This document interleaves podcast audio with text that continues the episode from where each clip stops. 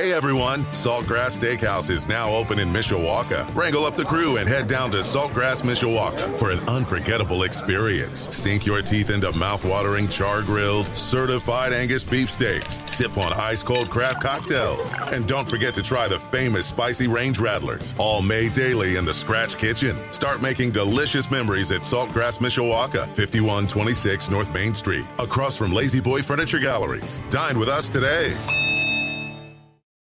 Portions of the day's programming are reproduced by means of electrical transcriptions or tape recording. This is Budweiser's weekday sports beat. Never say never, but never. I plan on leading this team with an unwavering standard. Everybody love everybody. We will call it the golden standard. And this is the standard that will drive this football program to its 12th national championship. With Sean Stires. I like that guy. Hey, what you could do is, is you could have a barbecue on that It's a good time. You know what I mean? On Sports Radio 960 AM, WSBT. He's running down the middle by the 50. He's bare chested and banging his chest. They're chasing him. They're not going to get him. And now your host, Sean Stires. Hey there, and welcome to Wednesday's Budweiser's Weekday Sports Beats. Hope you're having a great day. First round of the NFL draft is tomorrow night. Is that music to your ears? Sounds pretty good to me. I like it.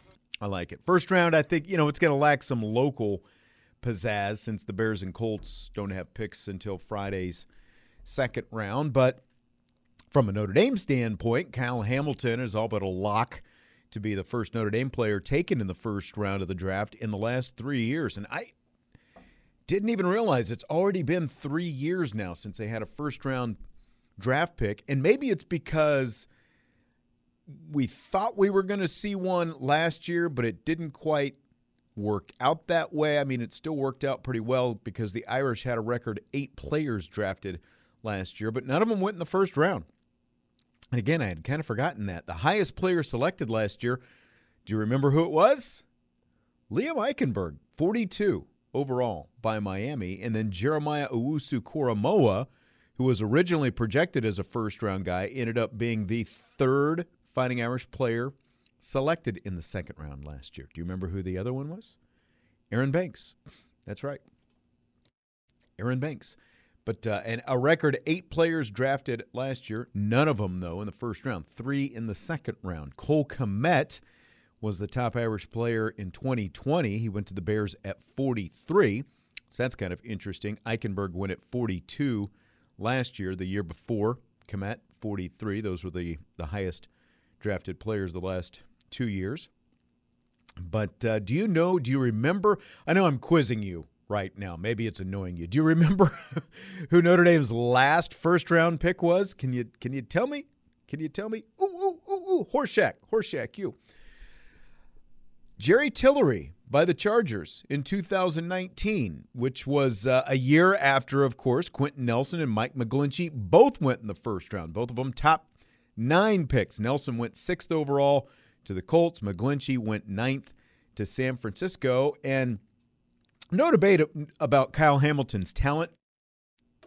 I think we can, eh, you know, at least agree on that. But you know, most of the talent evaluators and draft analysts have him as a top ten talent still right now. They rate him as one of the top ten players, but as we all know, that doesn't necessarily mean he's going to go in the top ten. There's always still going to be potentially some movement. You know, there was there was even early talk about him being a top five guy, but that kind of went away after the four five nine forty time at the combine, and then didn't get get it any faster at the uh, the Notre Dame Pro Day either. But the only the only real debate with Hamilton, I think, you know, I, I guess there can be some debate because of the forty time and all that, but to me, the biggest debate with Hamilton seems to be his position still because he is still a consensus first round pick. It's a matter of where he goes and how you regard him based on the position he plays. Like, is safety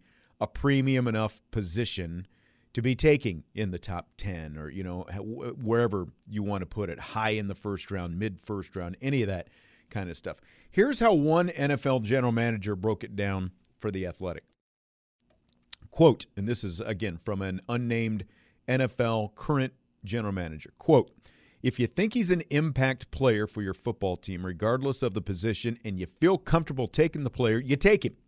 If you pass on the player to go in another direction, you've either got to position yourself to get back into the first round or you're going to lose him.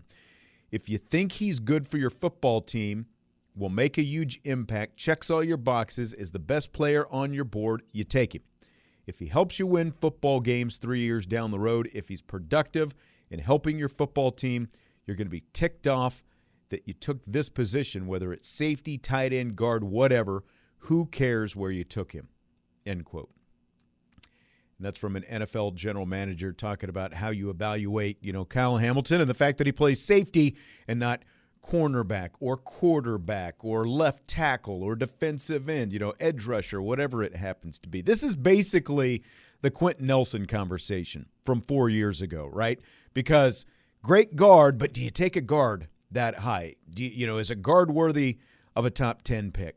And I think everyone kind of fell into that because guards don't get taken high in the first round. Well, the Colts had the number six pick that year, and the Colts had a bad offensive line, and they had to get better on the offensive line because at that time they had Andrew Luck, who had already been beaten up, and they had to protect Andrew Luck. So they went with the best offensive lineman available, and that was Quenton Nelson. And four years later, and three first team All Pro selections later, one second team All Pro pick uh, later, they have no regrets about taking Quenton Nelson with the number six pick anyone in the NFL would love to have had Quenton Nelson, you know, for the last four years. Quenton Nelson's been one of the best players in the NFL, regardless of position. You know, he made the Colts better. That's, and, you know, he's an elite offensive lineman. Again, first team All Pro, three of the four years that he's been in the NFL, and second team All Pro the other time. So, you know, the Jets, now, when you spin this back and, and look at Kyle Hamilton, the Jets, the Texans, the Lions, the Falcons, the Vikings, they were all among the teams, they are among the teams drafting near the top of the first round or in that range, you know, down into middle of the first round where Hamilton could go. They all had bad defenses last year. I mean, if you're picking that high, odds are you've got bad defense. You know, obviously Jacksonville is up at the top. They're not going to take a safety at the top of the draft. You know, they they they need uh, well, you're just not going to take a safety at number one. Kyle Hamilton would have, would have had to have been all, all world safety for the last three years. But, you know, these teams, if they ask the question, does Kyle Hamilton make our defense better? The answer is yes. So it doesn't matter that he's a safety. He's going to make their defense better. And I don't want to hear this stuff. It's it's nonsense about oh do you drop him down do you do you play him at linebacker? Marcus Freeman was on the NFL Network the other day. He's like, no, he's not a linebacker. He's a safety. That's That's just what he is. Now, in every safety, there's a little bit of linebacker because you got to come down a hill and you got big impacts and you make tackles and all that kind of stuff. But he's not a linebacker. He's a safety. That's what he is. And he's going to be a great safety, or at least a very good safety in the NFL. I think he he's probably going to slip a little outside the top 10. That's just what I think, you know, and again, based on all the evaluations and all that, that's what we have to kind of ingest and and go on again, because of his position, because of his 40 time, I think he slips out of the top 10. He's still going to go somewhere in the top 20. Whoever gets him is going to have one of the best safeties in the game for 10 or 12 years. You know, so we will find out tomorrow night. Draft starts at 8 o'clock, so Kyle Hamilton will probably be drafted somewhere around 10, 10.30 by the time it's all said and done. You know, again, maybe it's a little earlier than that, but who knows. Uh, meantime, you know, there are some announcements that when you hear the news, it's truly shocking, right? Like Michael Jordan retires the first time after back to back championships. Shocking. Barry Sanders hangs it up at 31 years old. That's shocking. Magic Johnson announced he's retiring due to HIV. I mean, truly shocking. Odds are you remember where you were for at least a couple of those announcements. Uh, you know, like even Brian Kelly going to LSU. That was pretty shocking I think, after he had been here for 12 years and all that he had done. Pretty much unprecedented, you know, both the way he left and the fact that he did leave Notre Dame. But you hear those things, you're shocked to hear the news. Then there's other news you hear and you just go, well, what took so long? or as Curly Bill said in Tombstone, well, bye. You know, and that was my feeling after hearing the news that after 12 years as president of the NCAA, Mark Emmert has stepped down. He's going to step down uh, by June of next year. And I like how they try to spin this as well because they, you know, they send out an NCAA release that says Emmert and the NCAA Board of Governors have reached a mutual agreement to have him step aside. Uh huh. Yeah. Yeah. Mark Emmert's making close to three million bucks a year, and he has a contract that runs through 2025. I guarantee you, this was not a mutual agreement, leaving what at least six million bucks on the table for a guy who's uh, about to to march off into retirement. The only real surprise in this is the fact that it took the NCAA 12 years to come up to the conclusion that it was just time to cut bait with Mark Emmert. And the bigger shock maybe being that they had just renewed his contract like a year ago. You know, name a major issue in college athletics, and Emmert and the NCAA were always behind the eight ball. They were never progressive, never out front of any issue. Name, image, and likeness, NIL, you know, a complete whiff on Emmert's part. He was out there begging Congress to enact some kind of national legislation on NIL. I mean, he asked Congress to do his job for him because he couldn't he he couldn't come up with anything himself, though he had multiple opportunities. All he wanted to do was give it the stiff arm for as long as possible, and he sat there and waited. And then all the states started doing their own thing, and then he was forced into a situation where he had no control over everything. And that's what you've got right now with NIL because he couldn't make a decision it's the wild, wild west for NIL, and everyone's just doing their own, their own thing because he and the NCAA could not come up with its own legislation, didn't even try to come up with its own eh, legislation. They just wanted to stick their hand, their heads in the sand and and and pretend that it was never going to happen. You know, the whole Title IX issues with the inequities between the men's and women's NCAA basketball tournaments last year, all on Emmert. He's he's just always been – a guy with the classic excuse, you know, classic excuse maker rather than a problem solver. He's never been considered, you know, good in public. You rarely see him speak in public. And then when he did, you know, like when he's uh, awarding the the national championship trophy to to Kansas for the basketball tournament earlier this month, he calls them the Kansas City Jayhawks instead of the Kansas Jayhawks. And you know, all this happens at a time when Jack Swarbrick was just quoted a few days ago in an article saying that college sports as we know it may just all blow up within the next 10 or so years. And so now the NCAA got to find a, a, new president. There's really no easy and obvious answer. Uh, I, I don't think, you know, I've already seen some, some names floated out there, you know, Condoleezza Rice being one of them. We, we, we don't need more bureaucrats in this. We need – younger people who are progressive in these areas where the NCAA has not been willing to be progressive traditionally. Someone who can connect with and communicate both with both sides of this, the student athletes and administrators. Eh, you know, that's that's what it's going to take. Someone who understands it is 2022, not 1982.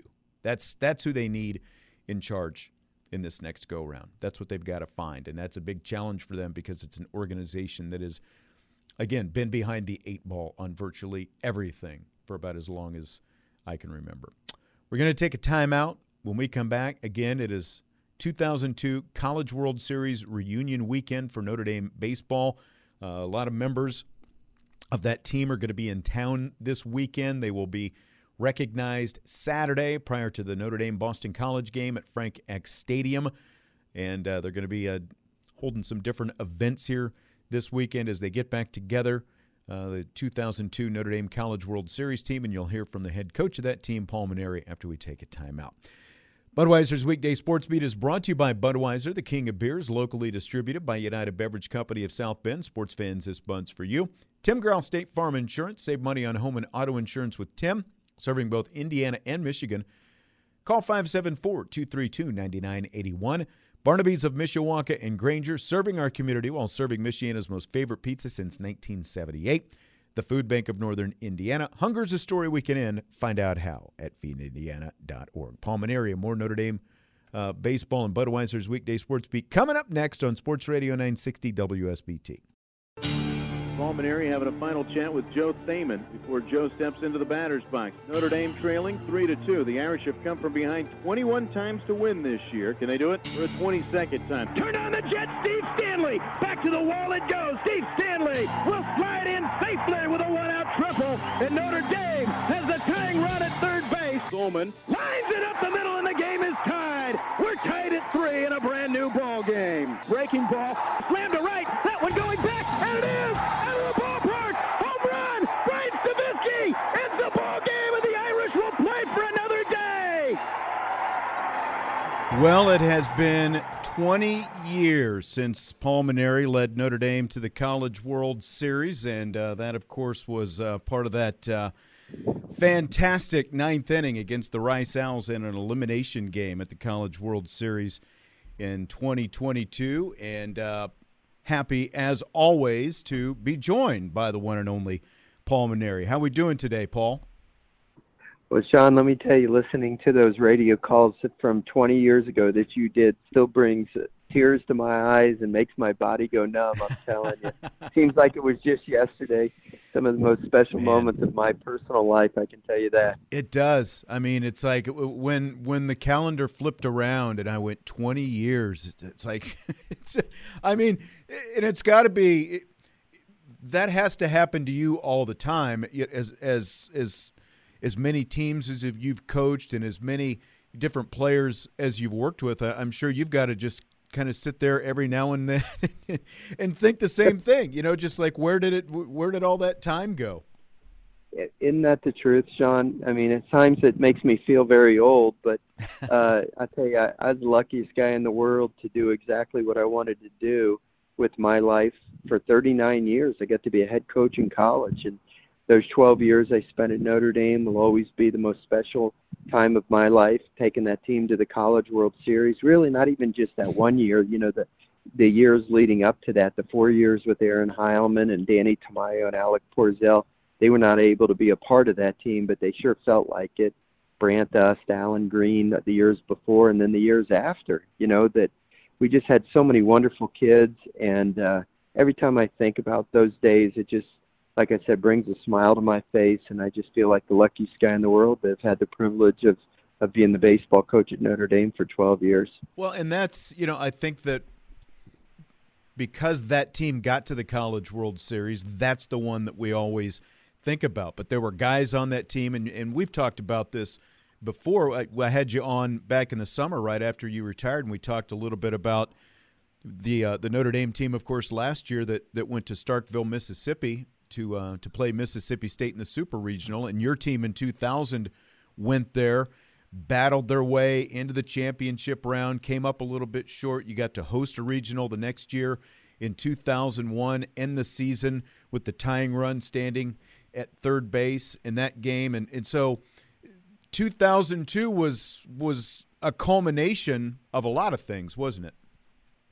It really was, and uh, you know we finally were able to kick the door in fact, I was playing golf this morning with somebody, and I and I told him that, you know, even though uh, you know we we went to the World Series, I think the most special moment of the year was when we won the Big East tournament and beat Rutgers in an extra inning game in the championship game, right.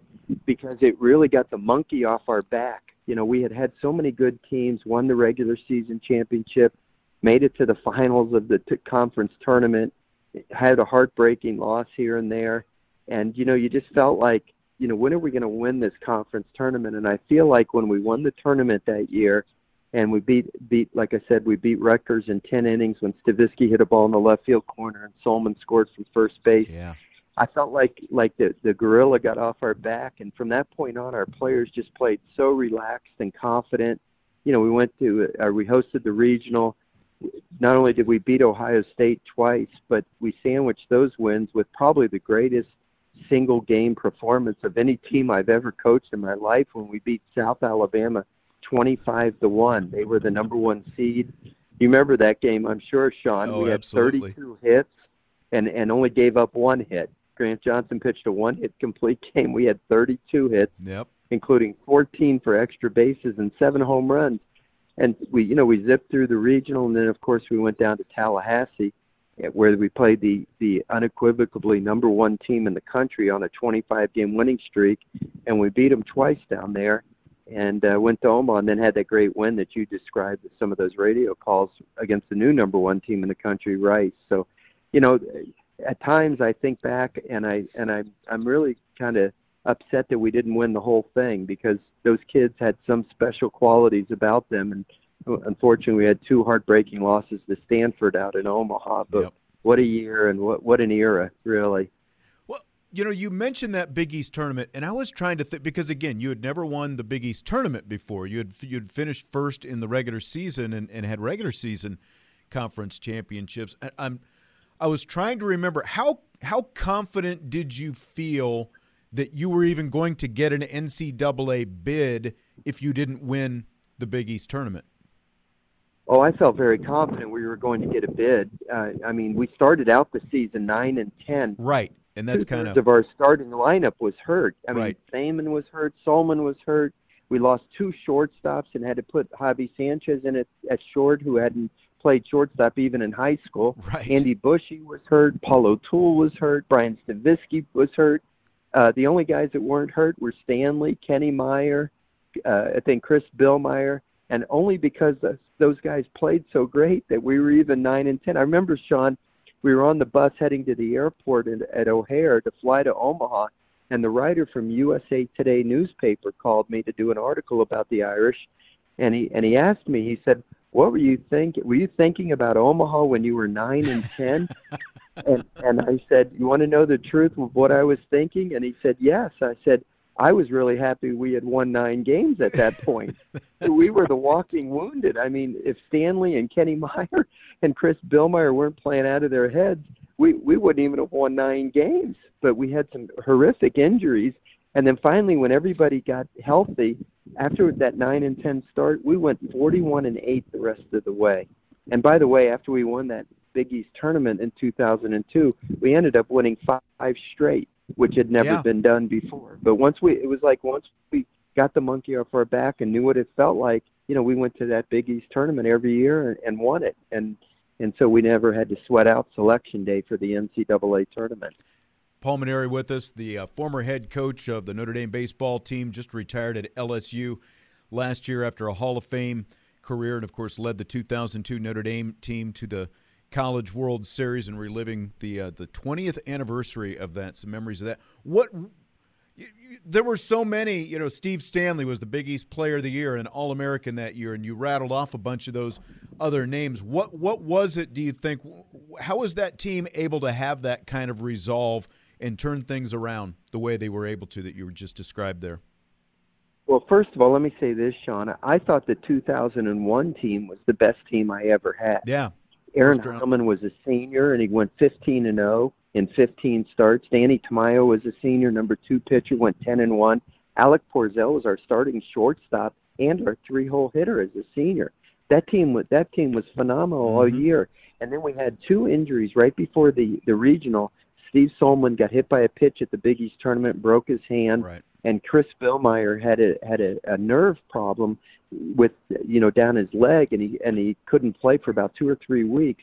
Our kids played so courageously in that regional tournament the year before, and when we got upset in the finals by, like you said, we had the tying run at third, um, and Florida International beat us.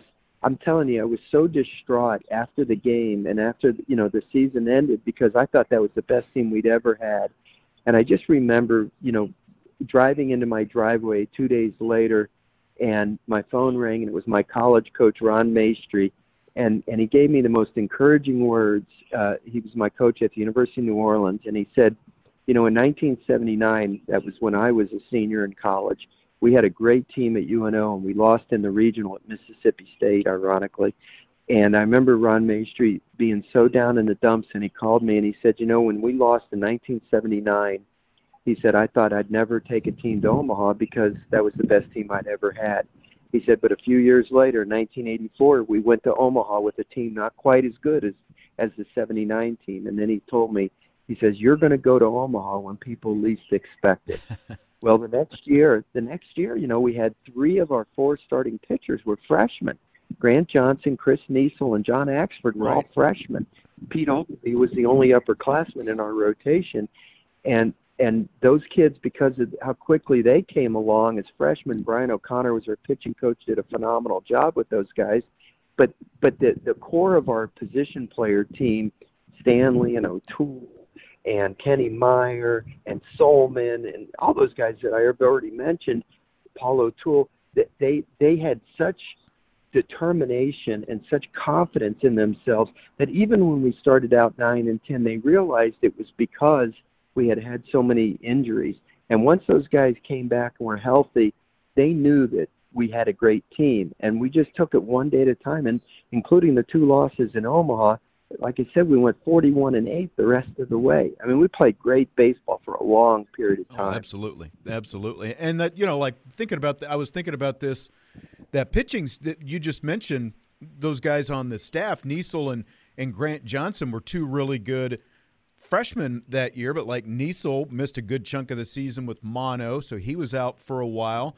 JP Gagne starts the season kind of as a midweek starter. He ends up being your closer with that big changeup yeah. at the end of the year. And through the whole thing, you know, like you've got the conference player of the year in Steve Stanley, position players, and a couple other guys who made all conference. You had no all conference pitchers even on a team that ends up in Omaha. Yeah. That's just amazing to me. Well, I, I vividly remember making that decision to move Gagne from starting rotation into the bullpen, and we were able to do that because of Niesel's uh, returning to health after mono. Uh, JP's last start, he pitched a complete game, two to one victory over BYU, and he was outstanding. Yeah. And after, you know, a couple days after the game, I brought him into the office and I said, JP, you're you're pitching great, and I said the missing thing that we need for this team is to have somebody that can close games. We can't win a championship without having a closer. And you, with that great changeup, you have the best chance because you, you're composed, you're poised, you're a competitor, you're confident, and you've got an out pitch. And I said, I really want to move you to the closer's role. And of course, JP being the most unselfish kid you can imagine, he was all in for it. Well, how did, how did we go to Omaha, Sean? You remember those calls? The ninth inning against Florida State, That's three right. to one lead, oh, and oh goodness. we we go out to the field. Hey, listen, we're going out to the field. We're three outs away from going to Omaha.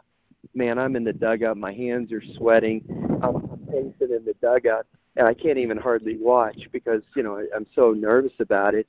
And I look up as JP throws the first pitch to the first batter of the ninth inning. I look up just as he's delivering the pitch, and it's about 92 on the knees uh, on the corner. And I thought to myself, hey, this could be good. This ninth inning could be really good. and then, of course, JP struck out the side. It, it took about five minutes, thank God. I don't think I would have survived.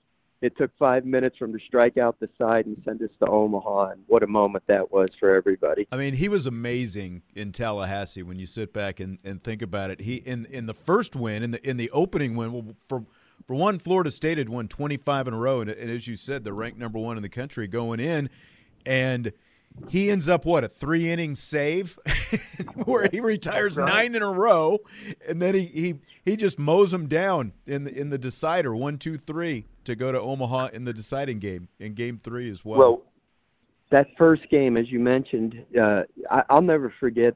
You know, we had won the regional. Back then, they didn't have the bracket set up in advance. Right. So they reshuffled the deck after the super regionals, and and the number one seed was Florida State, and they matched us up against them. So they must have assumed we were the 16th seed, right? Right. And um, and so when I, I got word that we were going to Florida State, I remember meeting with the team in the dug in the uh, locker room, and they're all sitting on their stools in front of the locker room, and I'm pacing in front of them, and I said, "Fellas, this is the deal. We're going to Florida State. We're going to play uh, Tallahassee. We're going to Tallahassee to play Florida State. They're the number one team in the country. They've won 25 in a row. They won the regular season. They won the tournament title. You know, they ha- they didn't go to Omaha last year, and they hadn't been uh, there hadn't been two consecutive years of them not going to Omaha since like 10 years earlier, 15 years earlier, right? So I looked them up, looked at them all in the eye, and I said, "Seems to me we got them right where we want them." and everybody smiled, and I said, "We're going to go down there and we're going to whip these guys." And I'll tell you why we're going to whip them. because we're better than they are. And I really believed in my heart that we were a better team. So when we went down there in that first game, and they're you know they they were unbeatable, and and we go out and Stavisky had a two-run homer in the first inning. We jumped out to a four-five nothing lead. They came back and tied the game, and then we exploded, and I think we we we scored uh, six or so an, unanswered runs. I think we were up like 11 to five, and um, you know as you mentioned, JP pitched three great uh, innings, you know, and uh, I, I'll tell you, after the game, I was meeting with the media, and you know, I try to be friendly with the media and very respectful. And somebody asked a question, you know, about you know what an upset this game was. I remember slapping my hand on the table and saying, "Hey, this was no upset. We came here expecting to win." And I got up and walked out, and the people were like stunned. And I'll tell you, if it didn't rain the next day, I think we would have beaten them the next day, but uh, we had to. They got a day to kind of regroup. Right. They they barely beat us, even though they they they got a lot of hits in the, on the you know the the the second game on Sunday, but then we went out and beat them on Monday, three to one. And I remember after the game meeting with the media, and one of the reporters asked, uh, you know, are you surprised that your team could come down here and beat this great Florida State team two out of three games? And you remember what I said? I said, "Yeah, I'm really surprised. I honestly thought we were going to win it two straight." That's right. I was pretty cocky back then. Those guys didn't know what to think. This little old Northern Notre Dame team coming down there, Tallahassee, uh, just completely, you know, obviously uh, disrupting everything in their world. That that Stavisky home run you talked about, Paul, he hits it over. They they essentially have like a green monster type, you know, wall in right. It was in right field instead of left field, and Right. it was just a gargantuan shot, as you obviously know. How much do you And think that to- set the tone for the weekend? Oh, they and behind that they had a circus across the That's street. right. Remember? That's right. and he it into the circus. Oh, when he hit that ball, well, Stanley, I think, led off the game with a base hit, and then Sollmann lined one out, I think, at, at the wall, and they were lucky that that wasn't a home run or off the wall. Uh, remember Sollmann had gone six for seven with seven RBIs against South Alabama and hit two home runs, and he smoked one in there. Center fielder was lucky to have caught it uh, in the gap, and then Stavisky gets up and hits one about 450 feet. And I just think we we set the tone right then and there that hey, we came down here to play baseball. We're not we're not down here, you know, in awe of anybody. And uh, oh, it was just I had such great confidence in our players, Sean, like because as you said that it was a culmination of a period of time, and we had had it. You know, we had played great the two years before in the regionals. Played. I was so proud of the team, even though we didn't win the regionals. They had played so great, and I felt so bad for them. And I knew that they were coming back for that last year with such determination to get over the hump, and and we did. Well, and I played those highlights of that elimination game against Rice in Omaha, and Brian Stavisky ends up with a walk-off home run. You, you've got you start at the bottom of the order. You got Joe Thaman leading off, and then you go to the top. Stanley Sollmann, mm-hmm. Stavisky. You're down a run, obviously. Do you remember anything you were you were thinking? Anything you were saying oh. before that ninth inning? Sure. Oh yeah, yeah. I remember everything. I remember how it was feeling. Of I course. remember every pitch. You know, Joe Joe uh, Thaman led off, and he and they were facing this left-hander Crowder from Rice, who had not given up a run in all of the postseason between their conference tournament, regional, super regional, and now we're in the World Series, and they had just lost two to one to Texas in the first game, and Crowder had not pitched, and they were saving they were saving Crowder. Okay, so we the game started. They pitched Philip Humber against us, who also was a first round draft choice, Yep. and we scratched a couple of runs against him, and uh, you know, uh, but we were losing going to the ninth inning. Crowder had been in the game for three or four innings, and he was carving us up with all our left-handed hitters. And he faced Thaman, who was left-handed, the first batter. He popped up the first, and then Stanley's up, another left-handed hitter. And uh, the count goes three and zero, and I gave Steve Stanley a take sign. And then on three one, I gave him another take sign, and Crowder popped two strikes right in there. Well, Stanley steps out of the batter's box, restraps his batting gloves, and I'm thinking to myself, "Oh, this is going to be really good. You know, this is going to be a great battle between Stanley and this really outstanding pitcher." And I think Stanley fouled off three or four balls on full count, Mm-hmm. and then he hit one right into the pierced the wind, right in the in the uh, the gap between right uh, between the right fielder and center fielder, and I'm waving Stanley. Of course, there's one out. If we can get him to third base, he's coming around second, and I'm waving him to third.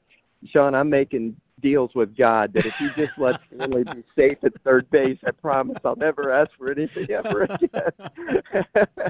so he slides into third base safely. I give him a big hug. And then I remember saying to Steve at third base, I said, okay, Sollmann's up.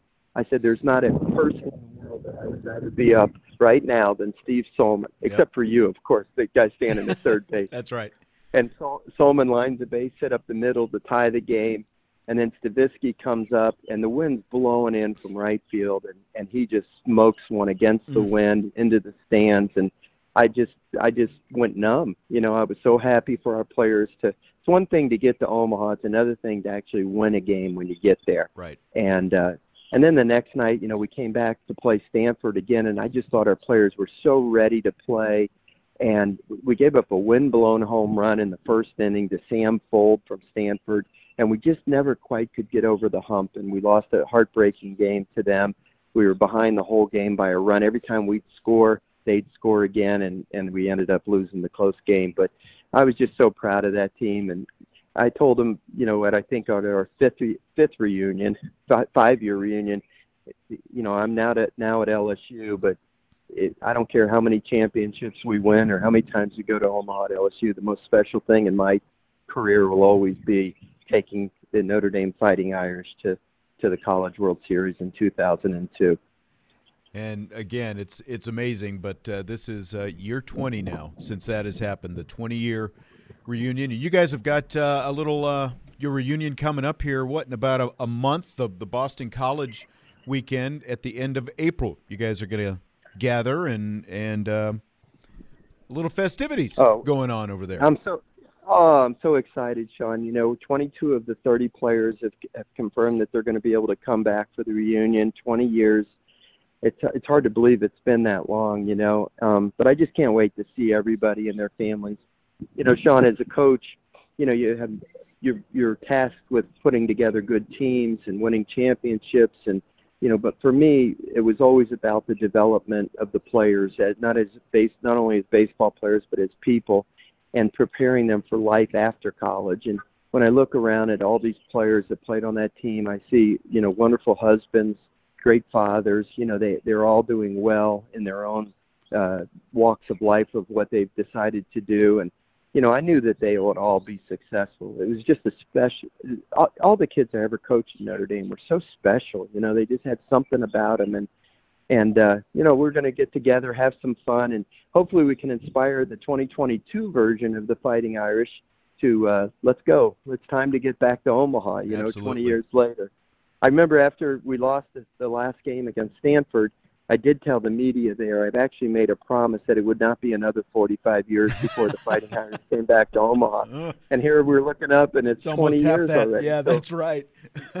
yeah, we need these guys to, to to make me not be a liar to the media that year. Absolutely, they were knocking on the door last year. Really, you know, they've hit a little bit of a speed bump, but again, you you know, you guys proved if nothing else in 2002, you can hit some speed bumps and still have a really great year, and I'm sure they'll get it figured out over there uh, here pretty quickly. Paul Mainieri, the uh, Hall of Fame head coach and uh, former Notre Dame coach, former LSU coach, won a national championship in 2009, and of course led that great 2002 Notre Dame team to the College World Series. It is uh, it is always fun, Paul, and I know you've got to get going, so I'll let you uh, get rolling. But look forward to seeing you here pretty soon. Sean, it's great to be with you. I miss you much and uh, miss everybody in South Bend. I'm glad my son is up there, so I get always have an excuse to come back and visit. And we'll look forward to seeing everybody up there in about a month or so. Absolutely, sounds good. Take care, Paul. Great talking to you as always. All right, thanks for having me on, Sean. Yep, absolutely. Paul Mainieri, Hall of Fame head coach at Notre Dame and LSU. We'll take a timeout. Sports Center update is coming up on Budweiser's weekday sports beat. Budweiser's weekday sports beat continues on Sports Radio 960 AM WSBT. Well, in a span of just a few hours, Notre Dame women's basketball added a pair of Pac 12 players to the roster yesterday. Talked a little bit about the first one yesterday. Jenna Brown, she's the guard from Stanford, 5'10 guard, transferring in. And then uh, after the show last night, a little bit later in the evening last night, former Oregon forward Kylee Watson, who's originally from New Jersey, she announced that she's also transferring into Notre Dame to join Niele Ivey's team. So a couple of uh, pretty big pickups for the Irish. Watson played in 32 games for the Oregon Ducks last season. She averaged only 3.8 points and 2.1 rebounds a game, but again, she's six foot four, so she fills a uh, a big need inside for the Irish with Maya Dodson leaving. And uh, Maya, Maya Dodson ended up being, uh, you know, she averaged double digit points and uh, what about a little over seven rebounds a game, one of the top shot blockers in the nation. She's off to the WNBA. And so Watson now coming in from Oregon. She's going to be a junior this upcoming season, but she has three remaining years of eligibility because she also got the extra COVID year of eligibility. And of course, you know, big needs because the Irish lost three players to the transfer portal Sam Brunelle, Anaya Peoples, Abby Prohaska to the portal. And then Dodson was uh, not granted the sixth year of eligibility from the NCAA due to an injury she had at Stanford. So, again, she's off to the WNBA. So that left him with a total of just five returning players from last year's team. And then, you know, Brunelle and Peoples were both McDonald's All Americans. And you go, man, you know, why why didn't it work out? But, you know, all this different kind of stuff. Well, Brown and Watson were also McDonald's All Americans. And uh, they've had less production with their two teams, Stanford and Oregon, than even Brunelle and Peoples had in their time here at Notre Dame. So, you know, change of scenery worked out for Maya Dodson. Hopefully things work out just as well for these two. So now Brown and Watson coming in, both McDonald's All Americans coming out of high school, and uh, Notre Dame will also be bringing in uh, freshman KK Bransford next year, two time Ohio Miss basketball, and another McDonald's All American next season. So a total of three former McDonald's high school All Americans coming in and uh, will be with Niele and the Fighting Irish women's basketball team next season. So uh, some some uh, big news for them. See if maybe they go out and still try to add another. Be interesting, you know, because again, like when you look at where the roster was could add at least one, if not two more, you know, and and uh, kind of see where they go from there. Katlyn Gilbert also uh, has recently entered the transfer portal. It kind of seemed like she was content, you know, to end her career last year the way things ended because she basically stopped playing for personal reasons uh, after the season had started and then uh, never, uh, you know, she was around the team for a while, even traveled with the team for a while, but never came back and played, and uh, I guess she's going to try to give it a go someplace else next year. We'll see. Wish her well. Uh, you know, also Notre Dame hosting the 2022 ACC Women's Lacrosse Championships this weekend at Arlotta Stadium. They're going to begin play. The, the Irish will in the quarterfinals Friday. They'll play Duke at 2:30 Friday afternoon. You can get your tickets at und.com slash buy tickets. We'll take a timeout. Sports Center update coming up. And then at the beginning of the 6 o'clock hour, you'll hear from Kyren Williams. And we've got rapid fire later in the 6 o'clock hour as well on Budweiser's Weekday Sports Beat. You're listening to Budweiser's Weekday Sports Beat with Sean Stires. On Sports Radio 960 AM, WSBT. Hour two of Budweiser's Weekday Sports Beat. We've got rapid fire coming up in a little bit. A lot of different topics Notre Dame football, NFL draft, Major League Baseball. It's all coming up in just a little bit. Right now, Kyren Williams, one of the uh, Fighting Irish players, expected to be drafted over the next few days with the NFL draft starting tomorrow, and he recently joined the crew at Good Morning Football on the NFL Network, and I'll let you take a listen to that conversation right now. It's great when we are joined by the top running back prospects, the 22 NFL draft. He's up there in that list, and he was an All AC selection, a Paul Hornung Award finalist for the nation's most versatile player, and a two-time rushing leader for the Notre Dame Fighting Irish. Please welcome running back Kyren Williams. What's up, Kyron? Yes, sir. How you guys doing? I'm glad to be on the show. You know, I grew up watching this show, so you know, I'm just I'm glad to be here and actually talk to you guys. Grew up. learn learn some things from you guys and you know from me. All right, so let's we're burying the lead here. All right, so you say you grew up watching the show. now we started the show in 2016. So I'm serious. Were you were you in what, like like eighth grade or something? No, I was in high school still, but I would still like come home and the show would be on. Like my dad would be watching it, so like it wasn't like I've always the, the voices aren't recognizable. I was yeah, I was a freshman in high school when, when um in 2016. So like it's just like you know I just I'm able to um, recognize you guys and your voices and everything that you guys do. Well, we're incredibly flattered. This this this would be like Peter Schrager being on with Johnny Carson or something like that. now you're on the show, and let's talk. Never mind us. Let's talk about you, um, dude. You can do it all. That's why you were nominated for the versatility award. You can run through guys, you can run around guys, you can catch, you can block, you do everything. When you get the ball in your hands, what are you thinking? What's your mindset as a ball carrier? Really, is to not to be denied. Um, when it really comes down to it, if it's in between the tackles, it's the first person has to eat dirt. So that's what, um, as running backs, we always emphasize that no matter what it is, if it's in between the tackles, then boom, that first person, whoever you know, blitzing the gap or whoever's you know just filling the gap, and that person has to miss. We can't let him take the first person can't take it down. And also, it's just a mindset to you know just create explosive plays. Like I want to be the best person on the field for my team.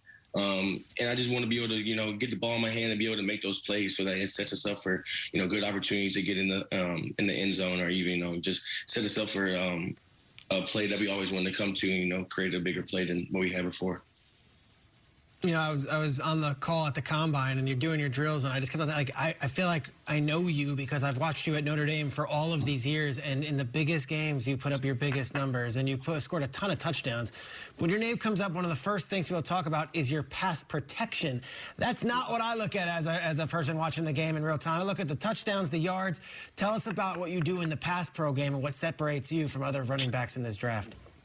Yeah, I just want to start by what you were saying, like I'm not just a pass pro and back. Like I can do it all. Like um, it just being able to be to me being able to be a complete back is the biggest thing that um, I see myself as. You know, being able not to come off the field and push on third down when I do have to. You know, step up and pass pro. Like it's just a mindset that you know I'm gonna be the I'm the one that's gonna hit you first before you hit me because I know you're not expecting it. So if I'm able to you know um, close the close the space and get to you early and get on um, get my hands on you and you know block you earlier than what you thought it was, it's, it's going to be a surprise for you. So you know that's what I try to key on when I'm you know in pass pro and I see the linebackers coming like close the space and deliver the blow first because they're not going to be they're not going to be expecting it. I like it. Hey, Kyren, Emmanuel Sanders here. Hey, so obviously uh, in the NFL, like you, you, put a lot of emphasis on being able to run the football, but also be able to catch the ball out of the backfield. Uh, what's something uh, in your workout that you do? Do you put a lot of emphasis on catching the ball out of the backfield? I see you were third in receptions uh, last year as well. So do you put emphasis on that? Yeah, I pride myself in being the most versatile back. Um, no matter what team that I'm on, no matter what stage of life I'm on, like I I uh, played receiver since uh, my sophomore year of high school. Like that's where I started at. It wasn't until like my junior year that I started playing running back. So like those natural things of like that a wide receiver possesses with you know catching with their hands and their eyes. You know, it's just natural. It's not forced. Like those are the things that I do. I do well because you know I was able to be a receiver. I was able to have those real life reps of being in the slot against game against game times and all that. So when it came to college, it was no different. Like I. Um, I brought, went to Canada practice. I told Coach Rees, like, be able to allow, allow, me to be able to do everything that I do and show me and showcase me in this office. And that's, I think that's what Coach Rees, you know, did really well. Like he was able to you know, move me around and create up these different ma- mismatches just for um, our team and for myself as well to be successful. All right. You grew up in the St. Louis area and you were a huge fan of running. Uh, of Rams running back Steven Jackson. Now, Matt Hamilton, who comes up with a lot of fun nuggets for us, I can't take credit for this, but he told me that there was a rumor that you love Jackson so much that you used to wear a Dora the Explorer wig because you wanted to emulate his dreads. Now, my first question is, is that true? Secondly, guys, I don't have kids, but I thought Dora the Explorer had a blunt cut with bangs. So yeah. how did you pull that one off? Mm, good question. All right, so that's actually a good question. So I'm gonna first answer your question is, um, yeah, like Steven Jackson was was like my idol growing up in St. Louis. Like I was at every Rams home game on Sunday, watching the Rams and doing, seeing what they do, and um, being able to see Steven Jackson like just be the most dominant person on the field as a young person, and you know just looking up to him. It's like that's exactly who I want to be. That's exactly who I want to um, see myself as, and like going back to the wig thing was like I've always wanted my hair to come out my, my helmet, no matter what age I was at. Like that was my one goal. I've always wanted my hair to come out my helmet because you know, like Troy Polamalu, um, Steven Jackson, like those guys that were you know making plays, always had their hair out their helmet. So like um, for that um, Halloween idea, I was like, my sister had a wig. I'm not sure if it was Dora Explorer. I thought it was. It might have not been, but she had a wig that had long hair, and I had a fake um, Rams uniform that had Steven Jackson's number, the pants, and the helmet. So like, I was literally like my version of Steven Jackson on Halloween with the fake hair, and I had it was all the way down, halfway down my back, like it was the real, the real dread that I wanted. The Dora the Explorer wig, though, really gives me the mental pr- picture that I was hoping for. Yeah, maybe it was uh, Miss Frizzle from Magic School Bus. nice. You know, Who doesn't? Great. Uh, like that. Kyren, your teammate Kyle Hamilton's also uh, foregoing his, his dra- forego the Fiesta Bowl, and he's entering the NFL draft. We're hearing his stock could be anything from top five to like sliding to the 20s because of, of the position safety. Uh, tell us about Kyle Hamilton, what he brings to the table, and why a team would be smart to draft him in the top 10. with Kyle, like you get a, a, a true, complete football player. Like you get a guy that's disciplined, who guys that you know just loves this game and loves everything about it, and like he gives it his hundred and ten percent. Like I remember last year, um, while Kyle was Kyle was going through what he was going through, he was still a coach. Like he was coaching for us. Like he wasn't just on the sideline watching practice. He had the pen and paper in his hand. Like he was doing things that a coach would do. So that just reflects the person of who Kyle is. And when when it comes on the football field, everything that he brings in life, it just naturally comes in football. And like he's able to do a lot of things that you know most people can't do because of the God-given abilities that he has. And um, I just know like no matter where Kyle goes, like um, he's a football player. And at the end of the day, football players play football. So whether that's top, whether that's five or whether that's 20, like it doesn't matter. At the end of the day, we have to do what we got to do, and that's play football. Mm, ah, that's how you talk Well, about a teammate. Now, my This is it. teammate. And now this is why I'm so excited to ask you this question. So, Kyren, we have all these prospects come in, guys like yours, peers of yours who are going to go into the draft. And we always end the interview by saying, okay, 32 buildings across the league are watching. The GMs, the owners, the executives, the coaches, they're watching right now. And they're thinking about maybe drafting you. We're going to give you the floor right now to look at the camera and to tell those people why they should take you in the 2022 NFL draft. The floor is yours.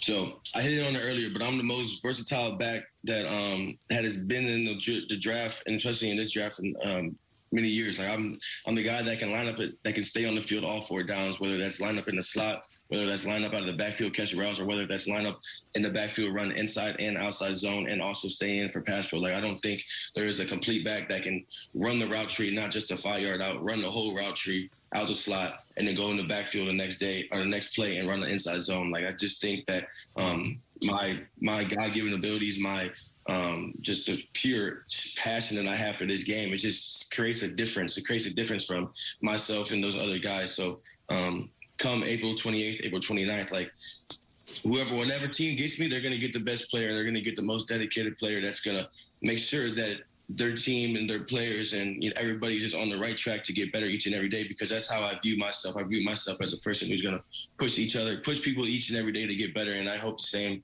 Um, I hope the same for the people who are around me. So I just think that no matter what team that gets me or no matter what they saw on on um, the combine or anything, like turn on the film, they know exactly who I am. I'm a, I'm a ball player. This is what I didn't I've been doing since I was in second grade, and this is all I love. So um, my whole heart's in this game, and I just there's no way I can take it out. So. That's Kyren Williams, former Notre Dame running back, and uh, we will look to hear his name called over the next few days. Uh, maybe Friday, second, third round. You know, third round. I think at be, you know late third round probably. At best, we will see, and then of course the draft will continue four through seven on uh, on Saturday as well. We will take a timeout when we come back. Rapid fire. We'll talk more NFL draft during rapid fire and uh, some baseball, all different kinds of topics coming up on Budweiser's Weekday Sports Beat. Who wants to have some fun? Rapid Fire starts now on Sports Radio 960 AM, WSBT. And now your host, Sean Stires. Along with Jesse Stires tonight, it's Rapid Fire and Budweiser's Weekday Sports Beat. We continue the uh, post blue gold. Oh, by the way, I need to mention this because this just came in um, just within the last, what, half hour or so. Notre Dame football picked up another commitment. Defensive lineman Boubacar Traore committed to Notre Dame. I'm sure I butchered that pronunciation. He is from Central Memorial, uh, Catholic Memorial High School in Massachusetts. So uh, 6'4", 250 pounds. That uh, just happened within the last 30 minutes or so. So uh, we'll be talking more about that with Christian McCollum from IrishSportsDaily.com in our Thursday recruiting update tomorrow here on the show. But the Irish get another commitment. I believe that is three commitments since the blue gold game. Jesse Stires's with me for rapid fire. So, Jess, did you come out of the blue gold game feeling better, worse, or unchanged about the Fighting Irish football team? I felt pretty unchanged, honestly. Uh, you know, those games are designed to be competitive and not really to showcase, you know, what's what exactly is going to be run, you know, in, in the 2022 season. Um, offensively, it was it was obvious that Rees didn't want to show very much, uh, which was kind of shown by the vanilla pass concepts. But there are still like takeaways from the game, you know, things that I saw that that uh, I, that were a result. And I guess some of those would be that I was uneasy about Drew Pyne's performance. Right. Obviously, the picks were not good. Um, he did not look comfortable moving through his reads, and that caused him to be a little bit late getting the ball out. Um, slow reads will then also lead to kind of rush mechanics, right? Because if your read is slow, you have to make up for it, and you start to rush things like your footwork, your arm, all that stuff, and that caused bad throws as well mm-hmm. on some of the relatively easy routes. So um, that was, you know, but that's that's Andrew, or sorry, that's Drew Pyne. Uh, you know that he was probably going to be quarterback too, but he actually played better last year than what he showed uh, in the spring game. So that's a little bit confusing. Maybe it was just an off day for him. He obviously had to play both quarterbacks, which is kind of unprecedented in a spring game. Right. Um, but then there's also positive takeaways. I was impressed by uh, Jadarian Price.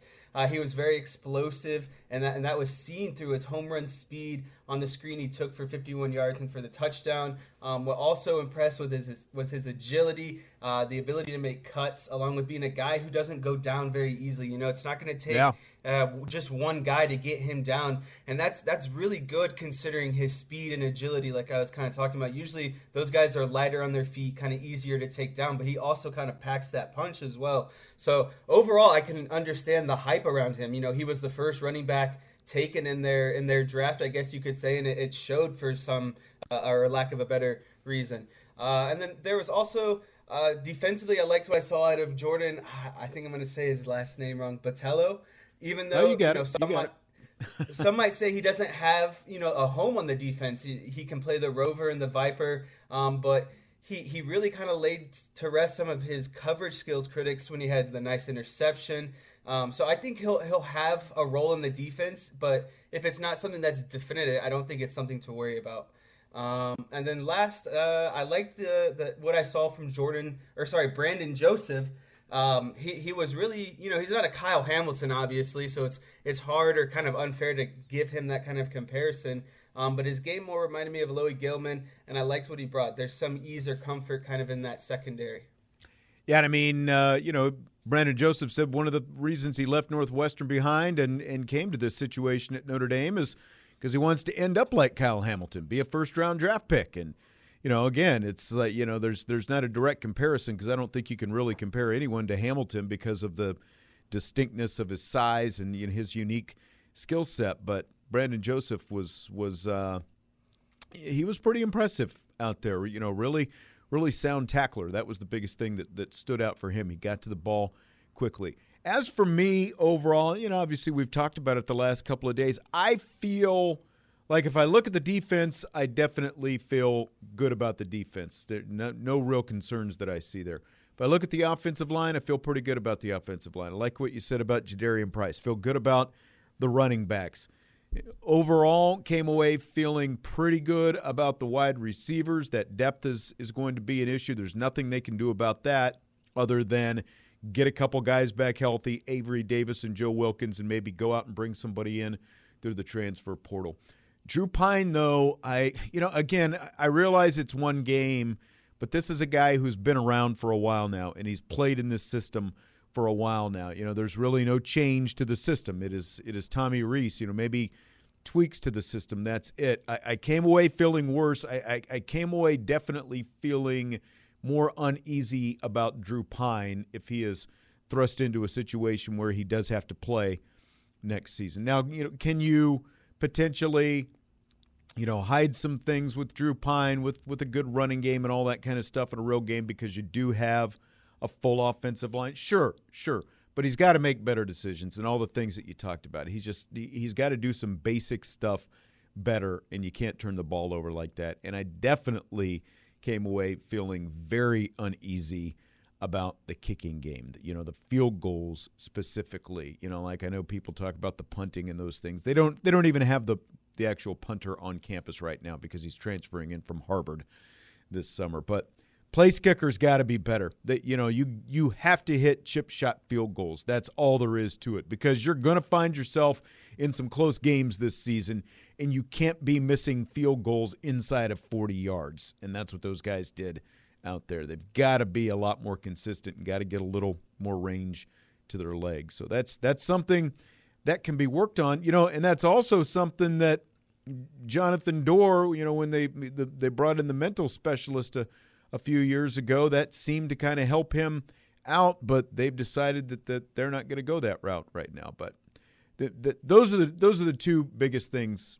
You know, the biggest red flags for me is what happens with Drew Pyne as the potential backup quarterback in the kicking game. Got to make the field goals. Got to make the field goals.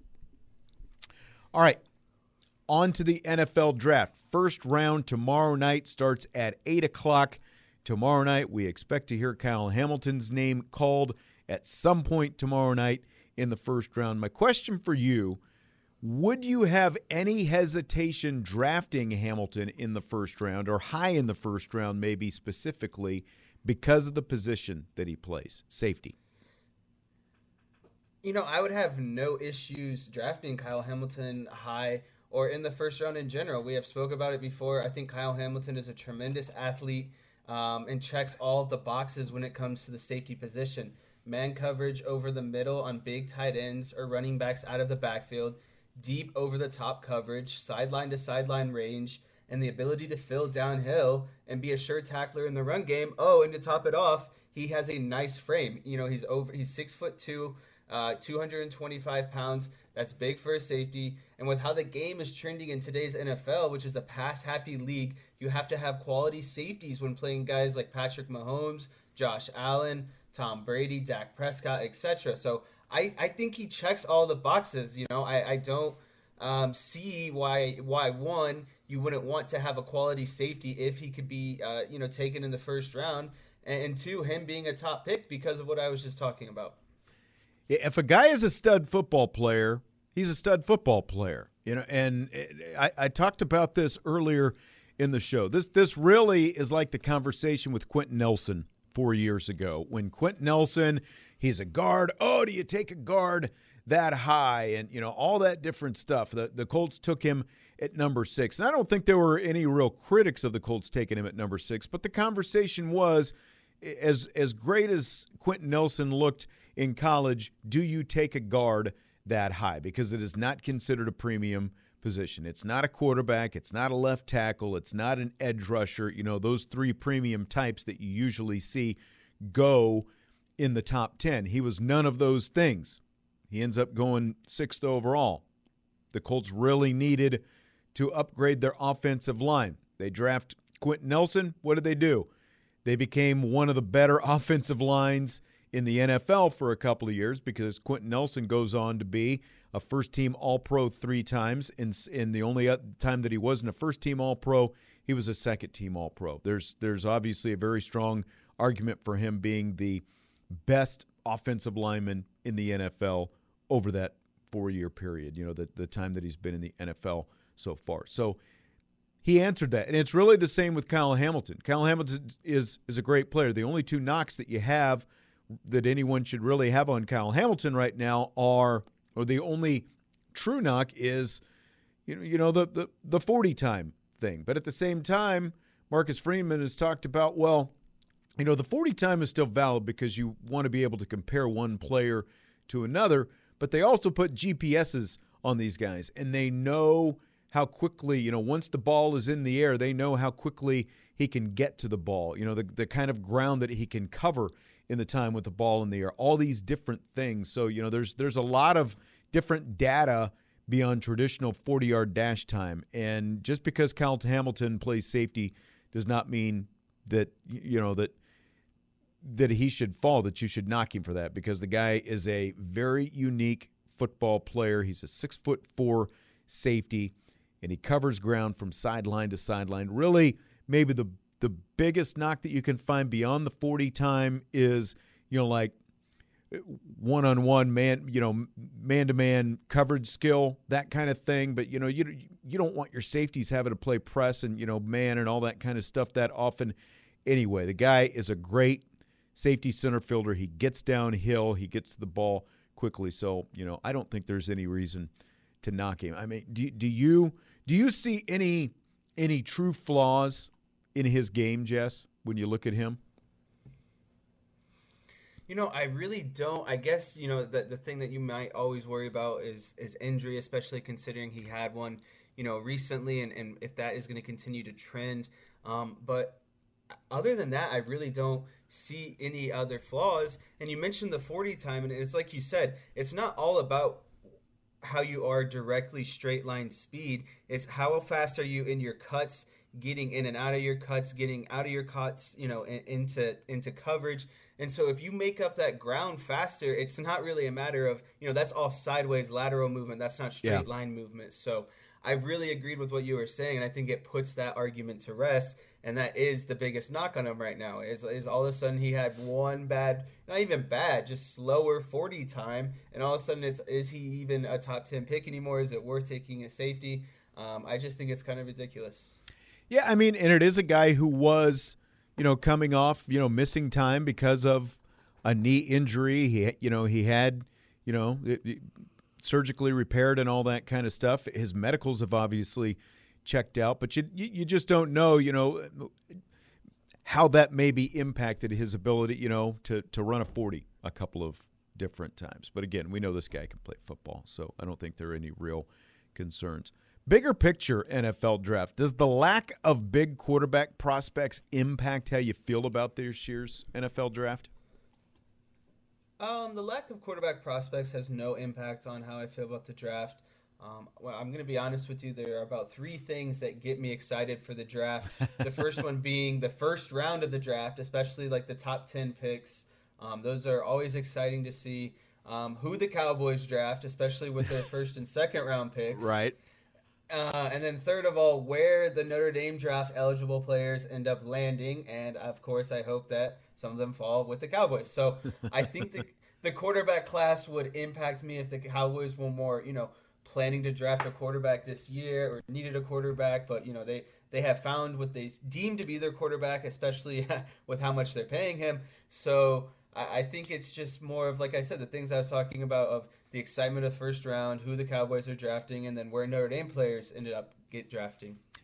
You know, I don't think the Cowboys are going to get Kyle Hamilton, although I saw you sent me something a little bit ago saying they want to move up pretty badly to 14th. I wonder who they're eyeballing at 14. You know, like offensive line wide receiver and edge rusher are the three positions I kind of keep hearing with them. Do you have any inklings of, of who they could be looking at, you know, trying to move up 10 spots? You know, I feel like if you're going with a, an offensive lineman, you really wouldn't move up uh, too Doesn't far like to it. get them because in the first round, as- uh, outside of like the maybe like the top tackle or top you know guard that you see in the top ten, the first round is more about like your premium picks. Yeah. Quarterbacks, the the guys who are the, the money makers, I guess you could say, the running backs, wide receivers, quarterbacks, uh, those kind of guys. Maybe a good edge rusher, uh, a, a linebacker. You don't really, you know. So I don't think they're moving up to get a lineman. So I think it becomes more of what you were talking about of wide receiver. Um, or potentially an edge rusher. You know, I, they'd let uh, Andy or Randy Gregory walk. Uh, they still have Demarcus Lawrence. Um, I don't think, in my opinion, at least you draft, you move up to take a wide receiver. There's still going to be uh, at where they're at right now some solid wide receivers left. I don't know if they're maybe specifically targeting Chris Olave um, at wide receiver. That's the only thing I could think of if they wanted to move up. So it has to be of a premium pick. You don't move up uh, to 14th and, and and just sit there and take an offensive lineman. I don't I don't know how how I would feel about a, a wide receiver in the first round. That that offensive right. line really needs to be addressed right now. You know, I just I don't know. How would you feel about Kevin Austin like wearing a star like third fourth round Kevin Austin? What would that do for you? Uh, you know, I, I, I like his speed, and I think he could do something. The Cowboys like to use kind of like a, a, a slot guy who's more of a blow, yeah. you know, cover off the top type type uh, wide receiver. So if they did, it would be for that reason. I, they let also let a decent amount of wide receivers go this season. Um, so you know, you, you could still draft a guy like that later uh, to fill a good roster spot and a guy who could potentially make the you know the 53 man roster uh, mainly because of what he can do with his speed.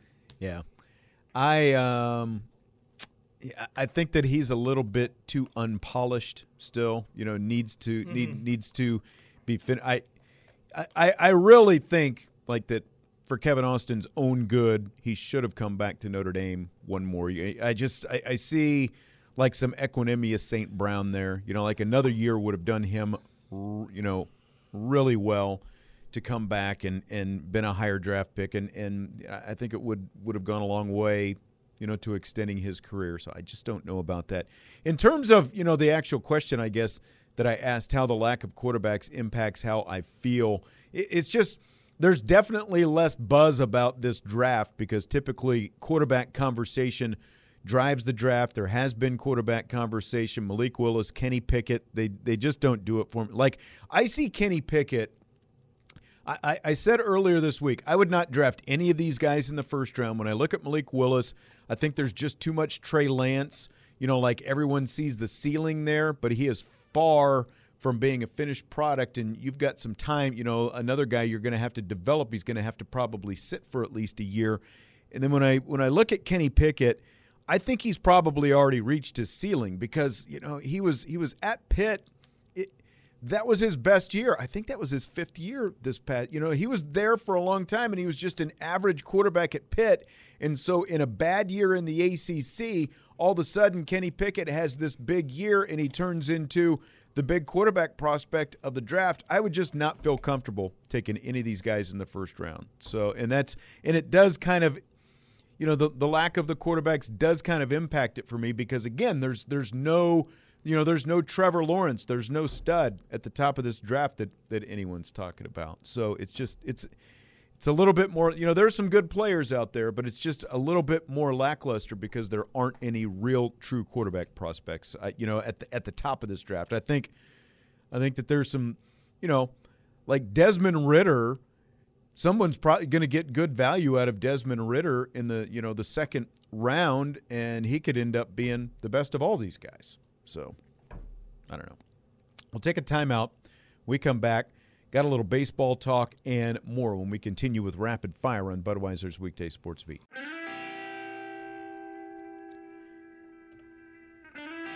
Rapid Fire and Budweiser's Weekday Sports Beat continue. Time for a couple of uh, baseball questions that we've got here. Jesse Stires, Sean Stires. Fill in the blank, Jess. It is blank that baseball could move second base in by a foot in an attempt to encourage more stolen bases in the game.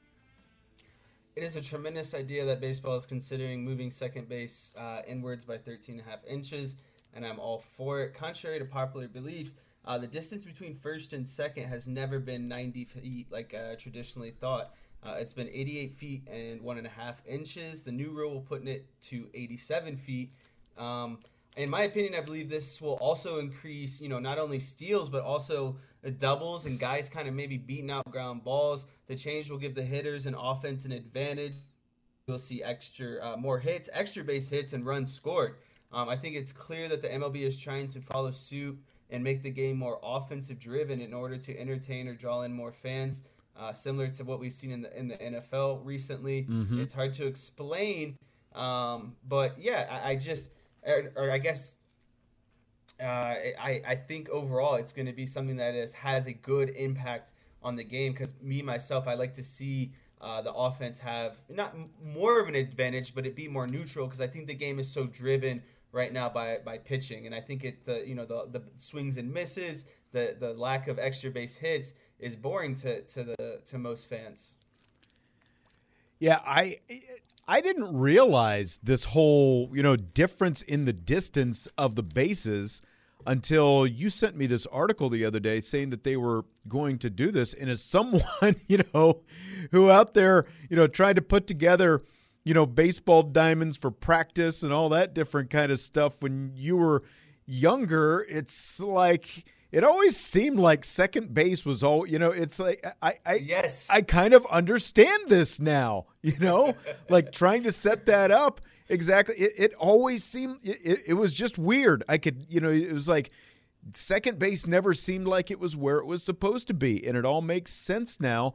Um, but you know they're going like they do with with whenever they try all these different rules like with uh, the pitch clock that they've been doing right now they're going to experiment with this in the minor leagues, you know, so they're going to be doing that. But I, I think it's a great idea because analytics has all but taken away the stolen base. There have been there's been a little bit more of an uptick in stolen bases the last couple years, basically because, you know, like if you go back to to Billy Beane and, and trying to capitalize on market, you know, in, in inequities in the game, you know that that's where the stolen base you know kind of went away. And it's funny that Notre Dame's 2002 College World Series team is coming in this weekend and of course Steve Stanley you know among that team. And uh, I remember when Steve was drafted by the Oakland A's and I talked to him about a year or so later when he was in the minor leagues and I asked him about you know his stolen base and he's like well they really don't want to steal him bases. And i'm like what? And it didn't seem to make sense because here's like a fast guy you know base stealer all this different kind of stuff and that's you know and here we are now 20 years later eh, they they need more action in the game. They need more excitement in the game you know they they need that more than cutting down the pace you know trying to cut down the time of the game and all these different things. They just need more things happening. So I think this makes a lot of sense. The you know the fact that they're trying to bring back more of the stolen base in the game, and I think it could potentially do a lot for the game of baseball. All right, another baseball question. We got the classic Kyle Schwarber tirade over Angel Hernandez's bad strike zone Sunday night, and afterwards, Phillies manager Joe Girardi said it may be time to consider robo umps behind the plate. Do you buy or sell the idea of robo umpires, Jess? Um, I buy the idea of robot uh, home plate umpires uh, to call balls and strikes. Too much is on the line in these games, and one bad call in an at bat can completely change the trajectory of said at bat. Uh, my new favorite data analytics is the umpire scorecards that are released today after games. I've uh-huh. sent you these before. Uh, they're on a Twitter that goes by at um, scorecards. Um, and said core, scorecards break down a few things called ball accuracy, called strike ac- accuracy, meaning you know the accuracy of balls and strikes uh, compared to called true balls and strikes, uh, impact of missed calls, the top three most impactful blown calls, whether it be ball or strike, and then overall factor uh, that says you know based on the calls, what team was at an advantage and by how much. Um, so, for example, the other night, Angel Hernandez had a 77% called strike accuracy, uh, 94% called ball accuracy, and in a 1-0 game in which Milwaukee won, he his overall factor for that game was plus 0.8. So he basically his calls are what gave Milwaukee that game. Yeah. Um, so I, I just think when when you start seeing the numbers and how these things are broken down, and like I was saying, how bad calls can impact a game, I think it's you know I'm I'm for it. You know, soccer does it with the VR. Um, I think football should do it when with the chip in the in the ball to you know if it breaks the first down plane or breaks the touchdown plane instead of it being an eyeball thing. I just think if you want the competitiveness and you know you have people almost now now betting on these things, you have to have as much accuracy as possible. Yeah, we have instant replay because they have the technology to get the calls right. You know, we have instant replay because they want the calls right. They want to know was it really safe for out, you know, because it it changes the game. You know, like the Galarraga perfect game in Detroit that was blown a few years back. If you had instant replay then they could have changed that call. He would have had a perfect game. You you they use technology in all these different sports so they can get the call right. That's what it comes down to. And the robo umps, you're trying to get the call right. And it would basically be an umpire standing behind the plate, and the digital thing tells him ball strike. So you've still got a human making the call back there, but you've got technology telling him what call to make, and then obviously he makes safe route calls on the bases. So I, there's no reason not to use it. If we can do it with instant replay, the bottom line is you always want to get the call right, and so I, I think that that they need to do this so that we get rid of, you know, the, this just some of this horrific. You know, there are some umpires who are all these guys are are doing the best they can, but some of them are just not good enough, and they need to change that. They've got the technology. All right, I'm a little bit behind now, Jess, already, so we've got to wrap it up. Good stuff. I'll talk to you this weekend. Sounds good. Thank you. All right. We're brought to you by Budweiser, Tim Growl State Farm Insurance, Barnaby's of Mishawaka and Granger, and the Food Bank of Northern Indiana. WSBT South Bend.